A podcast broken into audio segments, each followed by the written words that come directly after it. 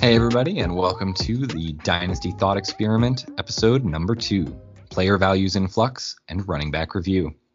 I'm Will Ryan, your host, the fantasy philosopher, bringing you the thoughtful approach to fantasy football. Before we get started today, let's give you a quick rundown of the content available from We Know Fantasy. On Tuesdays, we have the Out of the Rough podcast where Lenny and Sean discuss fantasy golf, DFS, and betting. On Wednesday, the We Know Fantasy podcast covers the world of the NFL and fantasy football impacts. On Thursday, the Contributors podcast will have various contributors from the We Know Fantasy family discussing current events from fantasy sports. Our articles come out starting on Monday with the waiver wire wish list, where Nate helps you get your priorities straight for the week's pickups. On Tuesday, we release our streamable defenses to put your matchup over the top, on Tuesday, we also release our QB streamers, finding the best quarterback matchups with players that may be available in your leagues. And on Saturday, the B team is released, creating a roster of players that are less than 40% owned with the goal of hitting 100 PPR points on the week.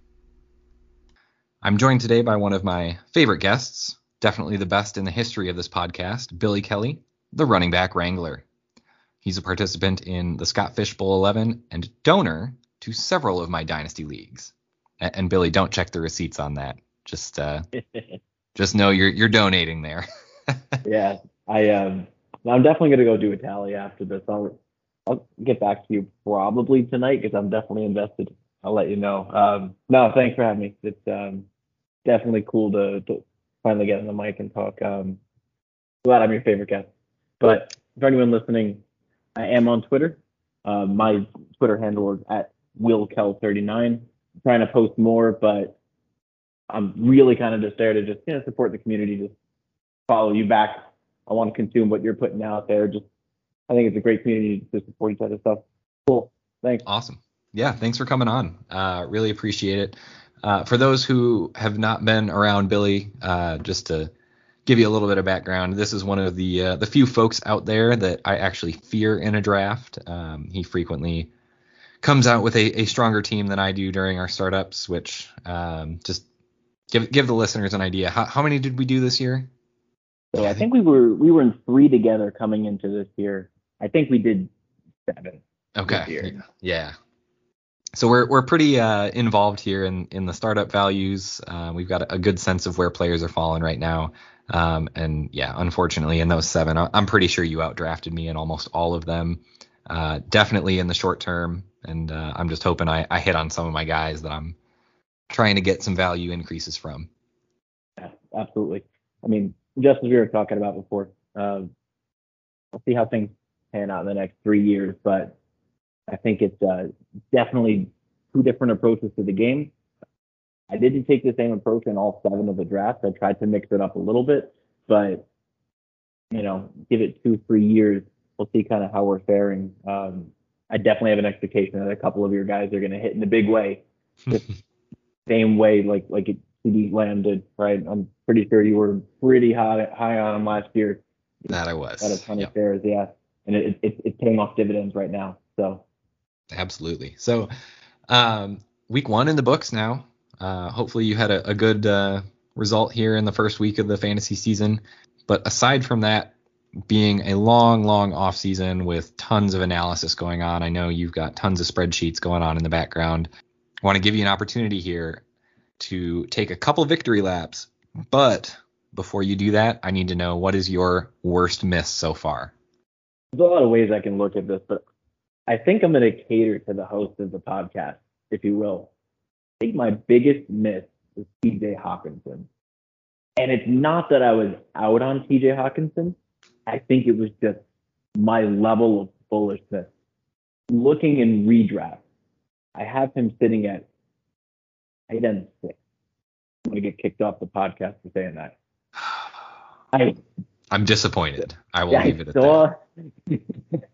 saw the target volume. That's clear and obvious, right? He's the alpha in that offense. They're gonna funnel to him, D'Andre Swift. That was a given but I just didn't know how effective the offense could have been. They're going to look for Hawk early and often, and he just is. He is elite. He will always put up numbers. absolutely the most dangerous red zone threat for this team. So I I'm picking myself for the tight end six.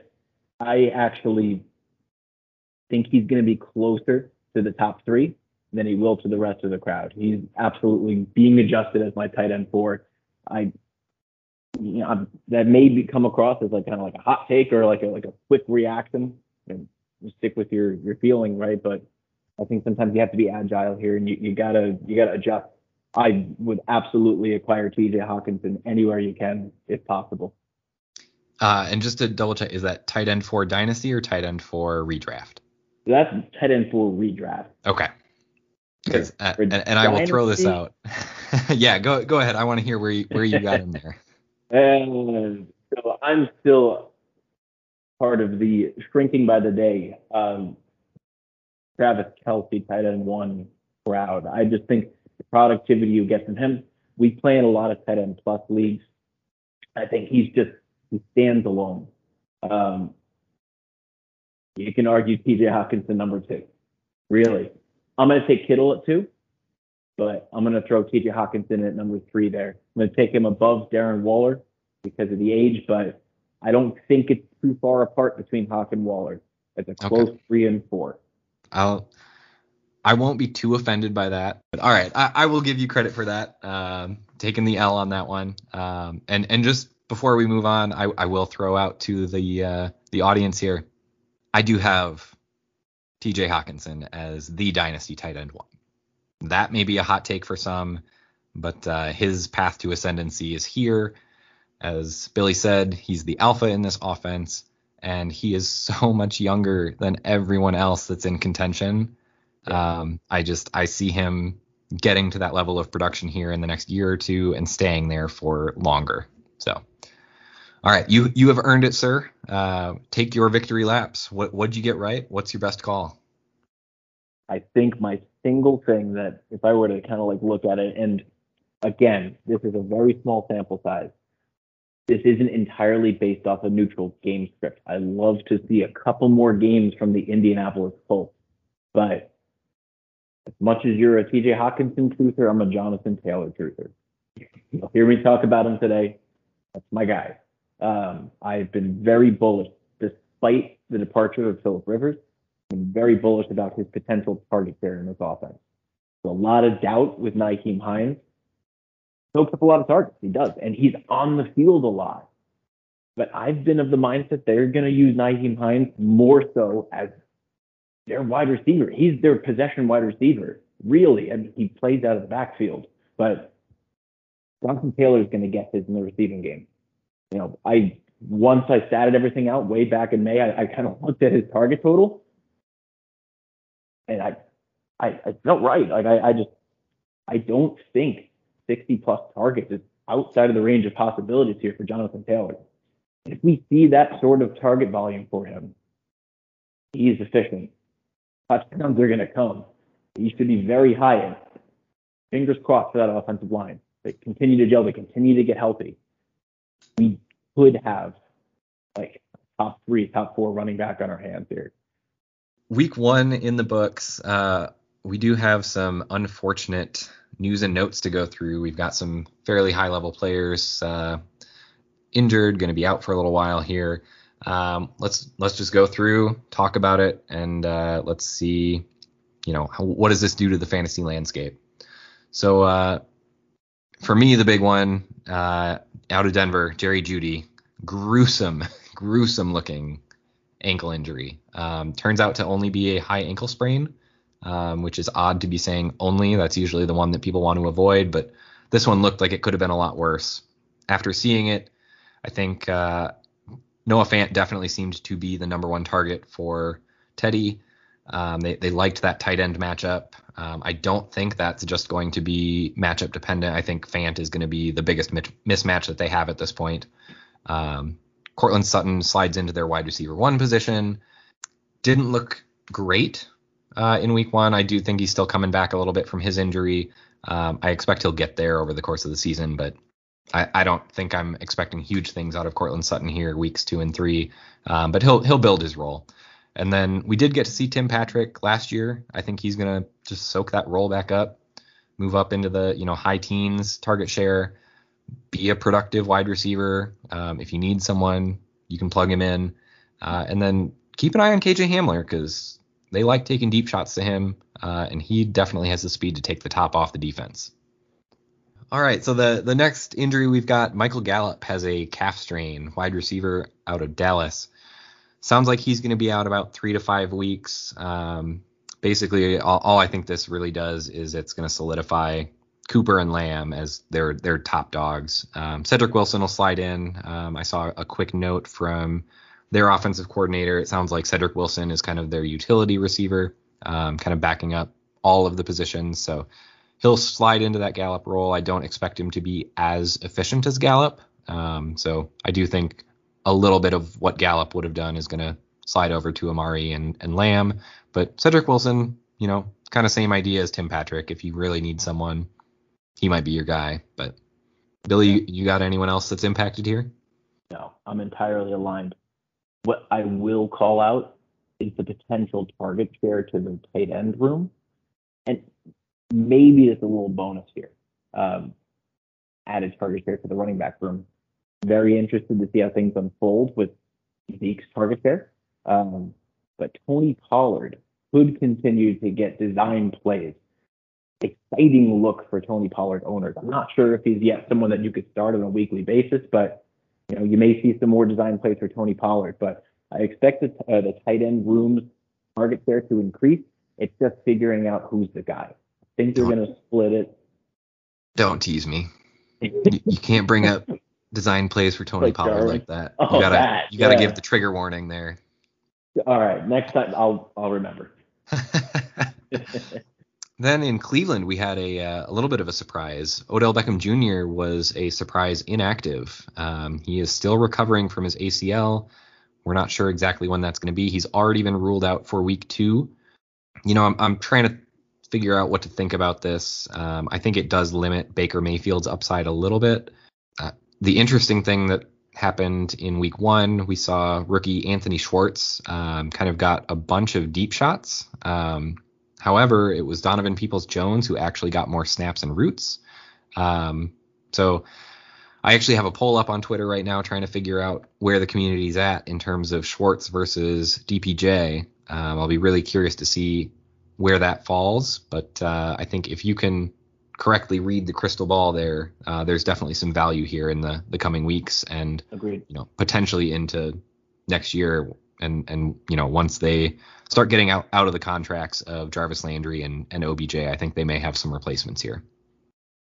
Totally agree. Um, Anthony Schwartz was one of the uh, the selections this spring, I guess, right? This is spring. Yeah. Um, yep. this is spring. Like kind of surprised me. He was on my radar uh, radar as kind of like a deep flyer that could be a deep threat. Someone that went to like a Kansas City. We could see, you know, him shake up the wide receiver room there, maybe make an impact as wide receiver three. Didn't love the landing spot of Cleveland just based off of the passing volume. Um, I honestly had him just written out of my game plan this year. I had been increasing steadily on Donovan Peoples Jones as we came into the year. And best ball again, my best ball share of DPJ skyrocketed in the month of August. A little disappointing to see that he wasn't involved as much, but it's definitely endearing that he was on the field for more snaps than Schwartz was, and that he ran more routes. It could just be a blip on the radar for week one in terms of Schwartz's target share, going to keep an eye out. That's one of my things to watch for the coming weeks, especially if Odell misses extended time. Uh, he's going to be out for week two. We'll see about week three. Yep, absolutely. Another injury we've got, uh, we still have Saquon Barkley recovering from his ACL. Um, he did play in week one. He got a limited workload, which was unfortunately for his uh, the teams that roster him very limited. Um, in this, Billy, do you have anyone that benefits here? Uh, I, I, think from my perspective, it, it's all negative for everyone around. You got it. There's, there's no, um, this is an absolute negative for everyone. For the Giants, the the most recent beat that I saw said that they're not ready to unleash him this week. against Washington on Thursday night. Um, they'll have some time to rest between week two and week three, which is endearing. I just I don't know that they're going to be ready to quote unquote unleash him in week three. It could just continue to just snowball. Um, definitely worth a look as a buy candidate, especially if you're really not competing this year. And then you can see a manager getting frustrated about the fact, the fact that Saquon's putting up less than 10 points each week. I would keep my eye open. So I'm actually going to throw the next two over to you. Uh, the, Sure. the first first one's going to be Raheem Mostert with his knee injury. Uh, at first we thought it was uh, going to be several weeks, and now we're finding out it's season ending. So uh, what what are you doing here? Yeah, it's I I feel so terrible for Raheem Mostert. Um, he's had just such an unbelievable opportunity, and he is so talented. It's just so unfortunate that he's been able to not stay on the field. Really, um, Kyle Shanahan has built this offense to cater to Raheem Mostert. I don't mean that by saying he's the focal point of this offense, but he has players that he has in place, and he like if you look for for players that are depth on this offense, he tries to, to replicate similar prospect profiles. He has a Absolutely. system. Yeah, it's the, the, running back archetype that he looks for.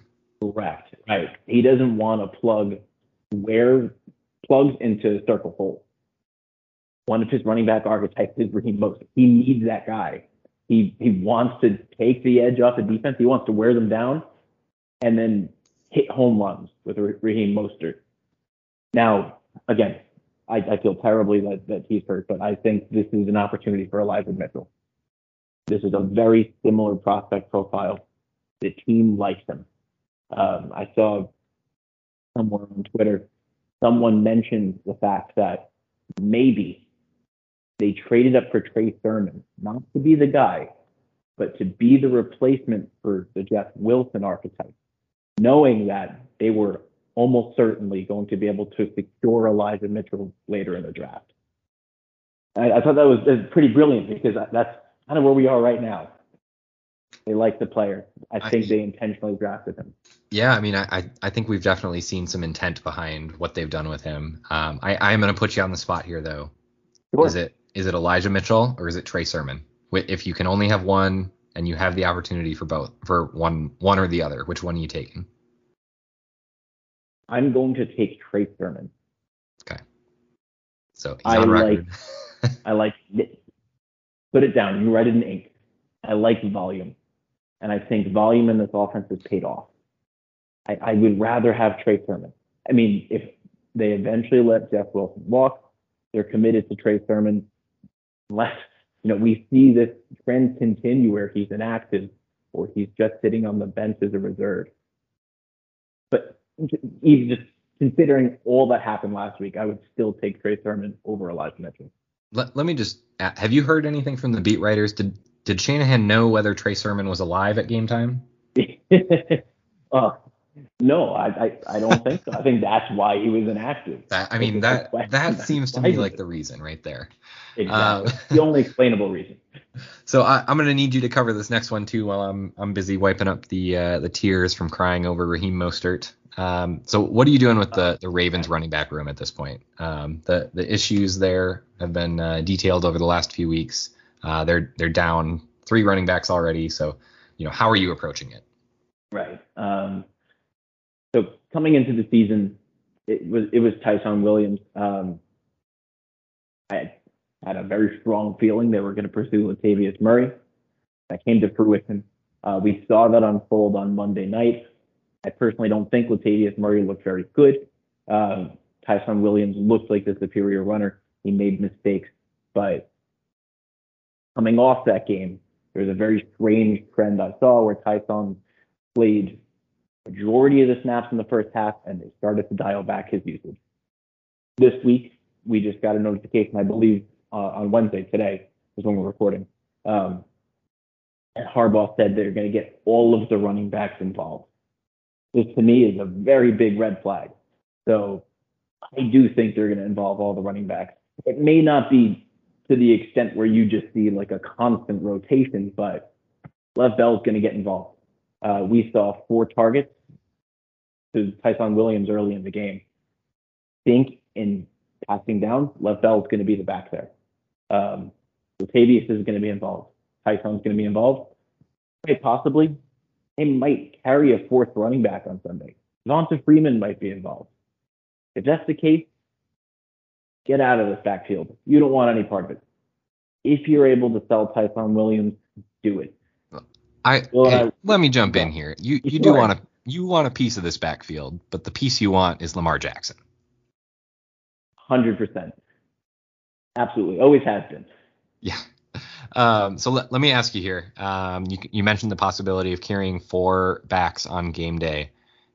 If that's the case, I know they just had uh, what was it, Trenton Cannon claimed uh, off their practice squad now. Um, I, I would think they're going to need someone who's going to play special teams, uh, as I think most teams do. Um, do you see any of these uh, veterans doing that? Or, I mean, are they going to have to rely on receiver depth to do that? That's a that's a fantastic call out. Um, I would say is they probably have to bring in someone else, Okay. and then Yeah, decide who of this group is the weakest link. Yeah, that that's kind of exactly where I'm at. Is I, I was kind of expecting them to try and keep Trenton Cannon um, essentially for that role, Right. but uh, uh, you know, obviously San Francisco claimed him, and uh, now the Ravens are going to have to figure something out for special teams. But I think the last note I've got here is uh, Demarcus Lawrence just broke his foot today in practice, um, so he's he's on the D line down in Dallas. Um, so, sounds like they're having some more issue concerns this year, so. Uh, we don't have a time frame on this yet, um, and the only notes I've really got from this are that I, I'm expecting kind of a, a slight upgrade for both the Dallas offense and their opponents um, from from a fantasy perspective, of course. Um, we're just looking at you know he's their best defensive lineman, so they're going to get less pressure. Games should be higher scoring. Um, that's kind of all I've got there. Yep. I'm I'm aligned there. Um, they're having some some tough luck down there. Um, and just to get a quick heads up, who's the uh, the next cowboy that you're going to be using a voodoo doll on as a Giants fan? I assume you have something to do with this. Um, can't say. All right, keeping it close to the vest. That's right. So that, that's our news and notes. Um, we do want to go back and now uh, talk a little bit about week one in review. So talk through each game, just give a, a quick one kind of hit takeaway of, you know, what was the biggest thing that you saw as you were watching this game. So um, I will go ahead and start with Dallas and Tampa Bay. Um, my my biggest thing there is Dak is back. Billy, you know my affinity for Dak. I was taking him Yep. early last year. I have, I think, what what was my quote earlier this year? Dak at four. It was Dak at four. Yeah. Dak at four in Superflex startups. So Right. um, yeah, he's back. He looks great. Ankle doesn't seem to be an issue. So firing on all cylinders there. Were you concerned at all about his mobility? Uh, I had some concerns coming into the season. I'm not gonna lie. Um, I was not at all concerned about the shoulder. Yep. Um, you know, for everything I was hearing there, they were treating it the way that they should have been. It was precautionary. Um, but yes, I, I was a little bit worried about the ankle. Uh, I didn't know whether he would be running right away. Um, but he looked good, and I mean, even if he dials back his rushes a little bit uh, with the offense, the way that they've built it, and with Kellen Moore calling plays, I, I'm loving it. Maybe it should have been Dak at three. Yeah. we'll see next year. All right, wh- what do you got for the next game? All right. The next game is Philly in Atlanta. There's this one was a little tough for me to narrow down to one top takeaway, but the top takeaway I think is Jalen Hurts and the progression that we've seen year over year with him. I think they've done a great job setting him up for success. They brought down his aDOT. He was throwing a lot of passes close to the line of scrimmage. I think the addition of Devonta Smith is huge there. Uh, and he's got a couple tight ends he can rely on pretty heavily. Also, Kenny Gainwell, absolutely significant contributor in that offense moving forward. I think he's going to have a stellar year if Sunday was it, it was it was definitely a great outing for him. So Jalen Hurts. Absolutely. I, I will say on uh, on Gainwell there, that is the exact situation and one of very very few where I am actually rooting for players to stay out of the end zone. Um, because yeah, he looked good, and if he had not scored that touchdown, I would have felt a lot better about being able to buy him low. Absolutely. Yeah, yeah Pitt uh, Pitt Buffalo was that was that was an interesting game for me. Um, my biggest takeaway, I, am gonna cheat and use two. Um, Pitt's defense is back. They looked good. T.J. Watt, they got they got the deal done with him. Um, and yeah, he, he showed why. He was he's a dominant force on the D line. Uh, they had the what was it the the blocked punt I think for the touchdown, and then the uh, the other big takeaway from that game is the Najee Harris workload. Um, we all knew he was going to be the workhorse, but we did not know he would be on the field 100% of the time. Yeah, not. We didn't see a single snap from Benny Snell. We didn't see a, a single snap from. Oh my goodness, who is who is the third active back? Uh, I don't even know. I'm waiting for McFarland to get back. right. I think that's. We'll talk more about Najee later, but I think what it kind of comes down to is that McFarland will be a little bit involved. Um, I still think this is Najee's backfield exclusively. Awesome. So uh, then we had Minnesota and Cincinnati. What what do you got from that? Oh man, it's, it's Ja'Marr Chase. Um, it, like I can even get my words out. I'm so excited. Um, he's he's the alpha in this offense. He he did not have any of the drop issues that he had in the preseason. He just looked fantastic. That the, the long touchdown was just possibly confirmation bias, but just it, it just hopefully discussed all of the doubters who had any issues with him separating. He's okay. legitimate. I, I gotta ask about that. Yeah, sure. Have you seen the? Uh, I think it was LSU. One of their accounts tweeted out the uh, the deja vu tweet.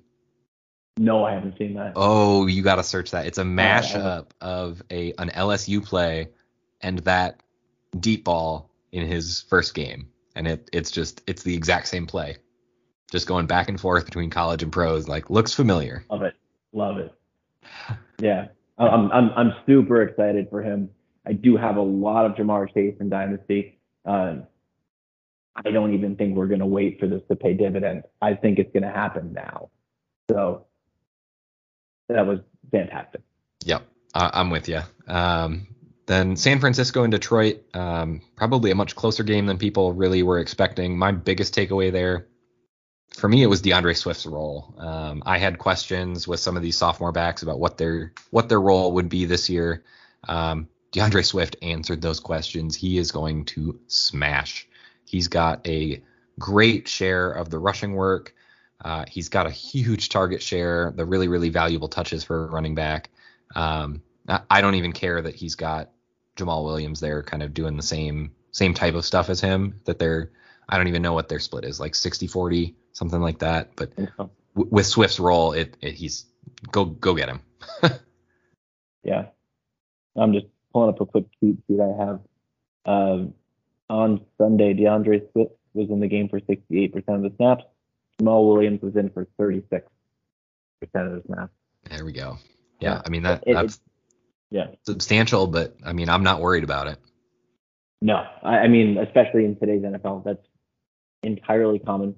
Um, and just their passing game involvement, their floor is so both of them. Their floor is very secure for their acquisition costs, and even if we see some improvement in the offense here, their ceiling will just continue to climb. I'm excited for for both of them, but most importantly, D'Andre Swift so, okay, what did you take away from the Arizona Cardinals and the Titans? What what did you see there? Ah, oh, man, this one uh, this one kind of hits close to home. Um, I have a ton of exposure to Tennessee Titans. I think on every team I have, whether it's redraft, dynasty, best ball, I have some Tennessee Titans. That offense just looked like it was missing something I think that something it was missing was Arthur Smith. And maybe it's a little premature to say that because we didn't see him really shift Atlanta's offense to be that forceful, dominant play action style offense, but it, they, it, just looks like there was something missing. The offensive line was was absolutely a disaster. Ryan Tannehill was under duress constantly, and there was just no threat of the big play. Teams were able to just sniff out every look. Um, I'm very concerned about Todd Downing, um, and also kind of as, as, a little like side note, I'm, I'm lightly concerned about Julio Jones. Um, I think we need to see a bigger sample, but I'm definitely terrified of Tennessee. Yeah, I, am with you. I I forget what the uh, the exact number was, but I did see someone call out that uh, I think it was about I think it was 11% play action, and uh, I think last year it, under Arthur Smith it was about three times that. So it's a big deal. Those are the uh, yeah. the money shots. So I'm gonna go ahead and throw this next one to you because uh, I, I, think I know where you're going. Uh, Seattle Seahawks versus uh, the Indianapolis Colts. What do you got? Right. Oh god, it's Jonathan Taylor. And I did not come up with this takeaway. This was not ta- my takeaway. I agree with it. Uh, it's just, it's honestly the big piece of the puzzle is the running back role, the involvement in the passing game, and just the the propensity to run. I think both Nyheim Hines and Jonathan Taylor are absolute deals where you got them if this continues. They both can repeat as top 20 options again. So the uh, the Chargers and the uh, ooh, I was about I was about to say it wrong. The Washington football team caught myself. Uh, my biggest takeaway there, I, am again I'm gonna cheat. I would say it was uh, the protection that the Chargers had. Um, Herbert was not under duress nearly as much as he was last year. Um, I think we we kind of we finally got to see what he looks like when he's protected, right. can actually plant and throw. Um, I, I, had some concerns coming into the year about that because I know he got hit a lot last year. Right. But uh, it it looked a lot better in week one. Hopefully that continues. Um, and doing it against Washington is it's a big deal. The the other thing that I'm going to take away is Antonio Gibson's role. We, we've talked about D'Andre Swift. We've talked about Jonathan Taylor. Antonio Gibson's role was just as impressive. Um, there were questions about whether J.D. McKissic was going to still have that receiving back role, and I mean it. It was Gibson dominating the rushing and getting, I think it was above 20% target share. Um, yeah, it, it's again, just go get these guys. You don't even need any more explanation. No, I actually saw a, a tweet just this evening. Um, someone tweeted out that Antonio Gibson had the highest percentage of opportunities per snap at the running back position this past weekend, higher than Christian McCaffrey, higher than Jonathan Taylor. It was Gibson. It was close to 70% per snap. That's yeah. incredible. Good it, lord. Give me a second. I, I, need to wipe the drool off the corner of my mouth. That's fine. Take your time. It really like it blew me away he's absolutely going to smash at his value, just like Jonathan Taylor. Yeah, so the, this next one, the uh, what do we Jets and Carolina. What would you take away from this one? Corey Davis. This game kind of is a little difficult to watch at times. The Jets did not look great. Um, Corey Davis could absolutely blow away expectations. There were points in time this summer where he was going in the teens. Yeah. 11, 12. Anybody who got him there is going to be so thrilled because you're getting a player that you could put in your wide receiver two position. You could put in your flex position and you have a weekly advantage. I'm I'm excited about Corey Davis. Yeah, I'm disappointed. I know we we talked. I I definitely thought there would be more of an even split with Elijah Moore there. Um, but you're right. It it was Corey Davis. He right he dominated targets. Uh, so I'll, I'll take the L on that one. Uh, so moving on to oh Jacksonville and Houston. Uh, I mean, the only thing you could take away is questioning how bad God. is Urban Meyer. Um, I mean, you you just can't come in and lose to Houston like that. It, it just wasn't even a competitive game. I, I I have nothing else to say. I, I while I was just watching rewatching the games, I wrote down in my my notepad, Jacksonville is the worst team in the NFL.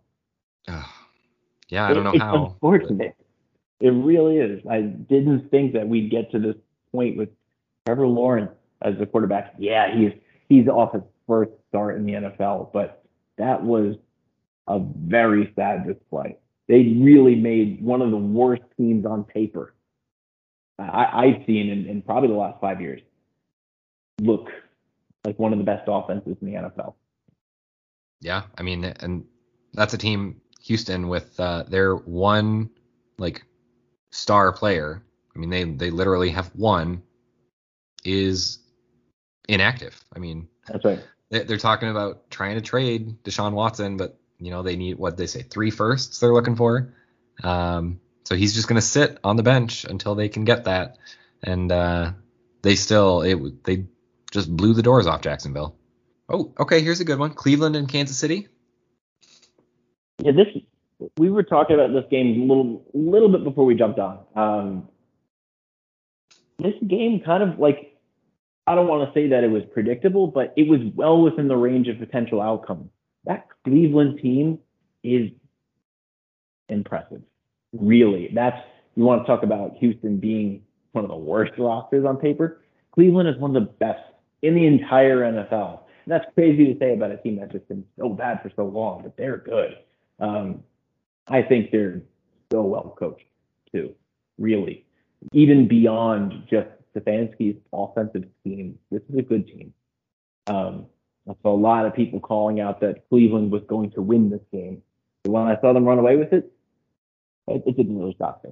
Um, of course, Patrick Mahomes is Patrick Mahomes. But the big takeaway here, I think, is the Kansas City receiving game. A lot of people bought into Mecole Hardman this offseason. I just don't think that fourth skill player on Kansas City is relevant. We saw a couple blow up games from Sammy Watkins last year. You saw a couple blips from Hardman. That's all we're gonna get. If yeah. you're able to to get like you know Byron Pringle in one of your last rounds in best ball, fantastic. Maybe he'll give you a, a touchdown 80, 90 yard game and, and, and he'll, pop up into your starting lineup. But I'm concerned with Mecole Hardman where people got him in a lot of formats. He was kind of expensive. Uh, you know, harkening back to best ball one more time. A couple best ball drafts I was in where he was going in the seventh or eighth round. Like that's that's I, I just I don't see it past the relevancy. We'll have some blow up weeks, but I just I, I wouldn't feel comfortable putting him in my starting lineup. So the uh, the big takeaway from the next game is uh, so Miami and New England. Uh, I was shocked to see that Damien Harris can catch passes. Um, I, I, don't know about you, but I, I was told that that was a James White thing. Right. Um, like if, if he's actually going to get some targets and, and catch passes, Damien Harris will be a league winner. Um, he looks good running the ball. Uh, the offense looks pretty good with Mac Jones. Um, in the preseason. I mean, he was just moving the ball at will. Granted, typically against uh, non-starters, but I mean, that's even impressive for rookie QBs. Like you don't typically see that type of production in the preseason. So I'm excited to see where this goes. Um, I'm hoping it was not just a blip, but that's definitely something I'm keeping my eye on. Um, this next one, Green Bay and New Orleans. You got anything here? um, I gotta, I gotta just call out the note on, on the show deck. Good Jameis, bad Aaron. I think that's a great. Uh, just, I'm not sure I need to speak more to that. This, I don't have numbers around this, but someone called out today on on on the the Twitter machine that historically, almost every single game that Aaron Jones, Aaron Jones, I'm sorry, Aaron Rodgers has had a down game. The next game, he has come back with fury and lights it up. Throw that game away. Yeah, I, am with Bay. you. They, Throw it uh, away for Green Bay. This this is definitely another situation where I, I hope Aaron is going on and uh, spelling out relax for us. Um, yeah, agreed. What do you think about New Orleans though? Do you think this is a throwaway game for New Orleans?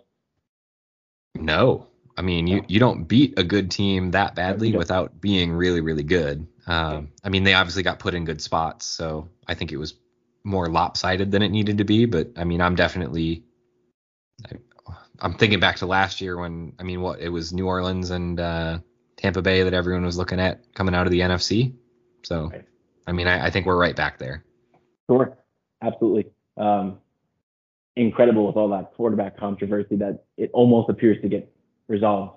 Yeah. After one game, but I don't think this is just an offensive slinging the ball. You know, Jameis is going to put up 5,000 yards type of team. I think this is a really good team overall. Yeah. So we might see some more defensive games.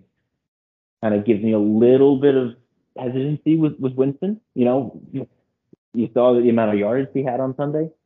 what if those five touchdowns? I was, going to say, I think it's the lack of yards he had. Right. Or what if those touchdowns were one and Alvin Kamara walks away with three touchdowns? Yep. Not outside the realm of possibility. So um, I think New Orleans is legitimate. Uh, next game, we've got Denver and the Giants, and this one, this is another one that makes me cry. Um, I was, this was going to be my victory lap. Um, was Jerry Jeudy's ascension. Me too. Oh, he looked so good, so good. so so good. Um, and then yeah, just freak accident, um, nasty looking ankle injury. Seems like he's actually escaped some, you know, some of the more serious injury. So we'll just have to wait on Jerry. Uh, he'll, uh, I'm sure he'll be back, and I, am just excited to see what he can do once he's fully healthy again. Agreed. Are you aggressively going to buy him um, in Dynasty in a vacuum, regardless if your team is a contender or if your team is in rebuild mode? Um, yes. Yes, I am. I have uh, already acquired him twice already this week. So I think, I think it's the move. Yeah, I mean, I, so I will admit the first time I bought him, uh, it was definitely a rebuilding team, and we, you know, I, at that point I was thinking he might be out for the season. Um, so you know, it was one of those, you know, I'll take the zero and uh, just have him back for next year. And now I'm, you know, now we're seeing maybe he's back in six weeks, which would be even better. So. Yeah, I mean, just based off of history alone, with this really serious high ankle sprain, I don't expect him to hit the ground running. There's going to be a recover period.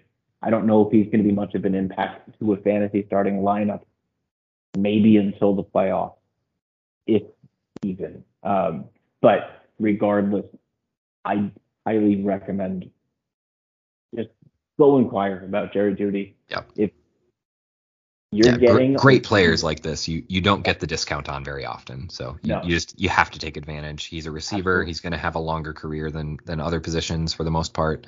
Uh, he's young, so even if it doesn't work out this year, we were already seeing the ascension in the first half. Agreed. Uh, okay, so then we uh, then we had this laugher, uh, Chicago at the Rams opening up SoFi. Uh, a- anything you got taken away from there? Yeah, I. Ooh, I mean, it's unbelievable just the differences offense night and day between a Goff-led McVay offense and a Stafford-led McVay offense. If you have Kupp, Woods, Van Jefferson, take a victory lap. Take a victory lap. Seriously, they're they're gonna all be fantastic. I had a little bit of concern about Robert Woods' usage. Um, I didn't see him on the field as much as I'd like to as a, a Robert Woods truther here, um, but there's going to be a ton of passing volume. Matt Stafford looked elite. The player I forgot to mention was Tyler Higbee. Especially given his contract situation, I think he's a dynasty buy. He might be a little hard to buy right now after what was a solid performance, but I think his floor is stable. I think his ceiling is massive. So you could see a couple touchdown weeks out of Tyler Higbee. Yep. Yeah, just I mean, harken back. Look at look at the last time when he uh, didn't have uh, what was it, Gerald Everett that he was sharing Right. time with. Uh, he had that Yeah. that stretch of like five games at the end two seasons ago. it was sick. It it was sick. Yeah. Tight ends I don't, put know. up those numbers. No, they don't. I don't know we're ever going to get back to that level. I mean, I, I don't know if that's important. Well, I, I mean, T.J. Hockenson will, but uh, okay, we we got one more game here. Uh, we'll wrap up the the week one in review. Baltimore versus Las Vegas. Quite the ending to that one. Uh, what do you see during the game? I uh, I can't believe it. If you just were to watch just clips of plays, you would have just come away and not known anything about scoring. You would have come away and said the Ravens dismantled, them. but they didn't. The Raiders won.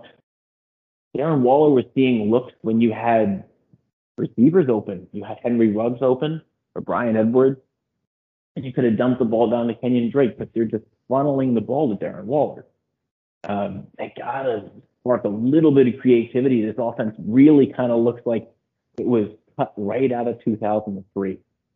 If you're a Darren Waller manager, like that's fantastic. You're going to see an unbelievable amount of volume for your tight end. But that offense, it, it scares me outside of Waller. Um, shocked that the Ravens weren't able to to pull that off. Couple mistakes. Um, I do think the Ravens absolutely are the superior team. Yeah. Yep. I, am with you. I I was shocked when I saw that that game stayed close um, and that they were able to tie it. And frankly, I turned it off when I thought that uh, Bryan Edwards scored. Right. Uh, and then realized it was still going on 10 minutes later. So flip, turned it back on just in time to see Zay Jones, you know, running out the end zone with the ball celebrating. We'll take a quick pause here, wrap up part one of episode two, and then we'll get back in with part two on a separate episode. This has been the Dynasty Thought Experiment with the Fantasy Football Philosopher. Remember, always take the thoughtful approach.